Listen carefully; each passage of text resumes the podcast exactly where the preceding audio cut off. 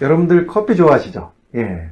어, 사실 커피 속에 이제 여러 가지 폴리페놀 여성분들 때문에 커피를 마시면은 몸에 항산화 작용을 해준다.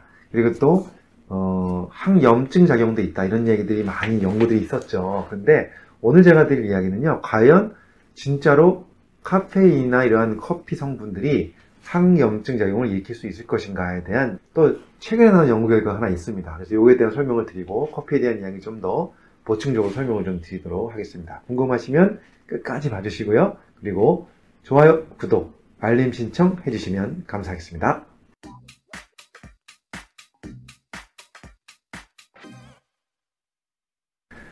안녕하세요. 교육하는 의사, 가정의과 전문 이동환입니다.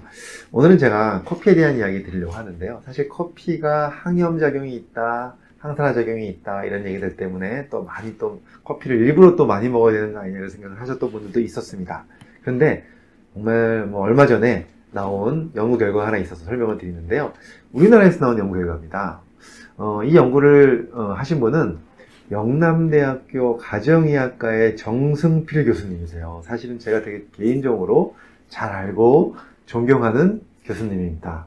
정승필 교수님은요, 우리나라에서 기능의학의 거의 시조 어, 1세대로 제가 15년 전에 기능의학을 처음 시작할 때 정수필 교수님한테 많이 배웠던 기억이 있습니다. 아무튼 굉장히 제가 개인적으로 존경하고 하는 분인데 또 이분께서 어, 연구를 결과를 발표하신 걸 보고 제가 좀 더 재밌게 봤는데요. 2015년도 그 국민 건강 영양조사라고 하는 그 데이터를 분석했습니다. 어, 그래서 어떻게 분석을 했냐면 어, 일단 대상이 남자 759명, 그 다음에 여성은 폐경 전 여성 745명, 폐경 후 여성 258명을 대상으로 어, 연구를 했는데요.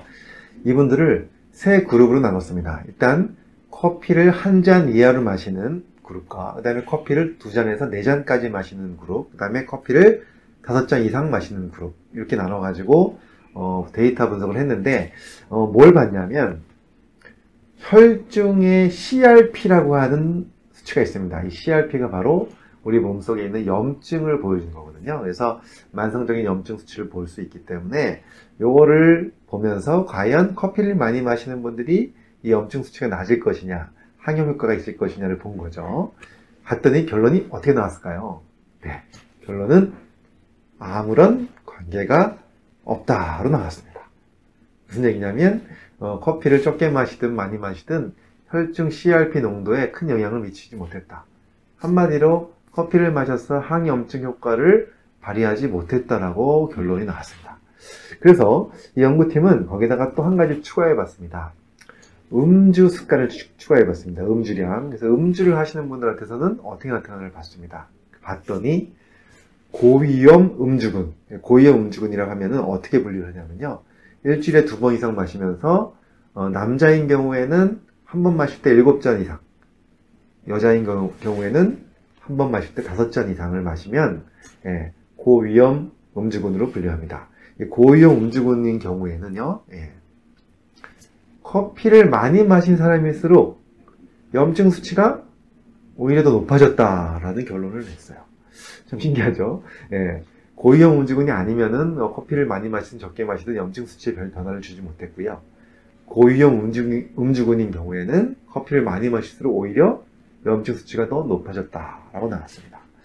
어, 그러면서 이렇게 해석을 했습니다. 이 연구팀은요, 어, 이렇게 고위험 음주군에서 염증 수치가 커피를 많이 마실수록 올라간 이유는 어, 커피 때문에 올라간 것 같지는 않고, 예, 고위험 음주군들의 생활 습관이 나쁘다라는 겁니다. 이분들이 살이 많이 찐 분들도 많고, 또 그뿐만이 아니라 뭐 담배를 피는 분도 많고 하기 때문에 어, 더 그래서 수치가 어, 고위험 음주군들에서 어, 이렇게 염증 수치가 올라간 게 아니냐 이런 얘기들을 하고 있는데요. 아무튼 저는 이걸 보면서 물론 과거에 나왔던 또 항염작용이 있다고 하는 연구들도 있었지만 모든 의학 연구들은 이런 연구들은 어, 상반된 연구들이 한꺼번에 같이 나오기 때문에 한 가지만 가지고 볼 수는 없죠. 물론 저는 이걸 보면서 커피에 있는 폴리페놀이 염증을 낮추는데 도움이 전혀 안 된다고 보지는 않습니다. 어, 분명히 저는 도움이 될 수 있다고 보긴 해요. 하지만 어, 커피 속에 있는 카페인이 사실은 우리에게 좋은 점도 있지만 또 해로움을 줄 수도 있다는 것이 항상 저는 신경이 쓰인다는 거죠. 그래서 제가 오늘 이 자리에서 다시 한번 연구를 정리하면서 드리는 말씀은 뭐냐면 커피를 드시면 안 되는 분들을 좀 정리해 드려 볼게요.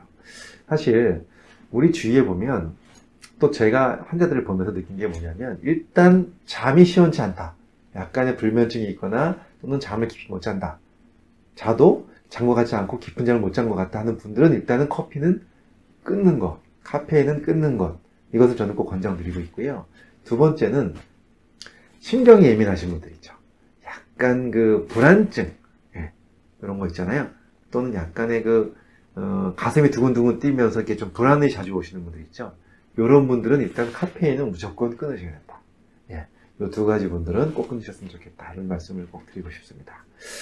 자, 오늘 제가 이 카페인에 대해 연구 결과 하나 재밌는 거 말씀드렸고, 또 커피를 드시면 안 되는 분들 말씀을 드렸는데, 어, 뭐 그렇지 않은 분들은 드시는 거 나쁘지 않습니다. 저도 커피 많이는 안 먹지만, 어, 하루에 한 잔 이하로 드시, 먹고 있고요. 어, 그뭐 어떨 때는 안 먹는 날도 있지만, 하루에 두 잔은 안 먹으려고 노력을 하고 있습니다. 저는 약간 오후에 또 늦게 커피를 먹거나 좀 많은 양을 먹으면 약간 이렇게 수면에 좀 장애가 오는 걸 제가 느끼기 때문에 가능하면 하루에 한 잔 또는 안 먹는 경우를 택하고 있습니다.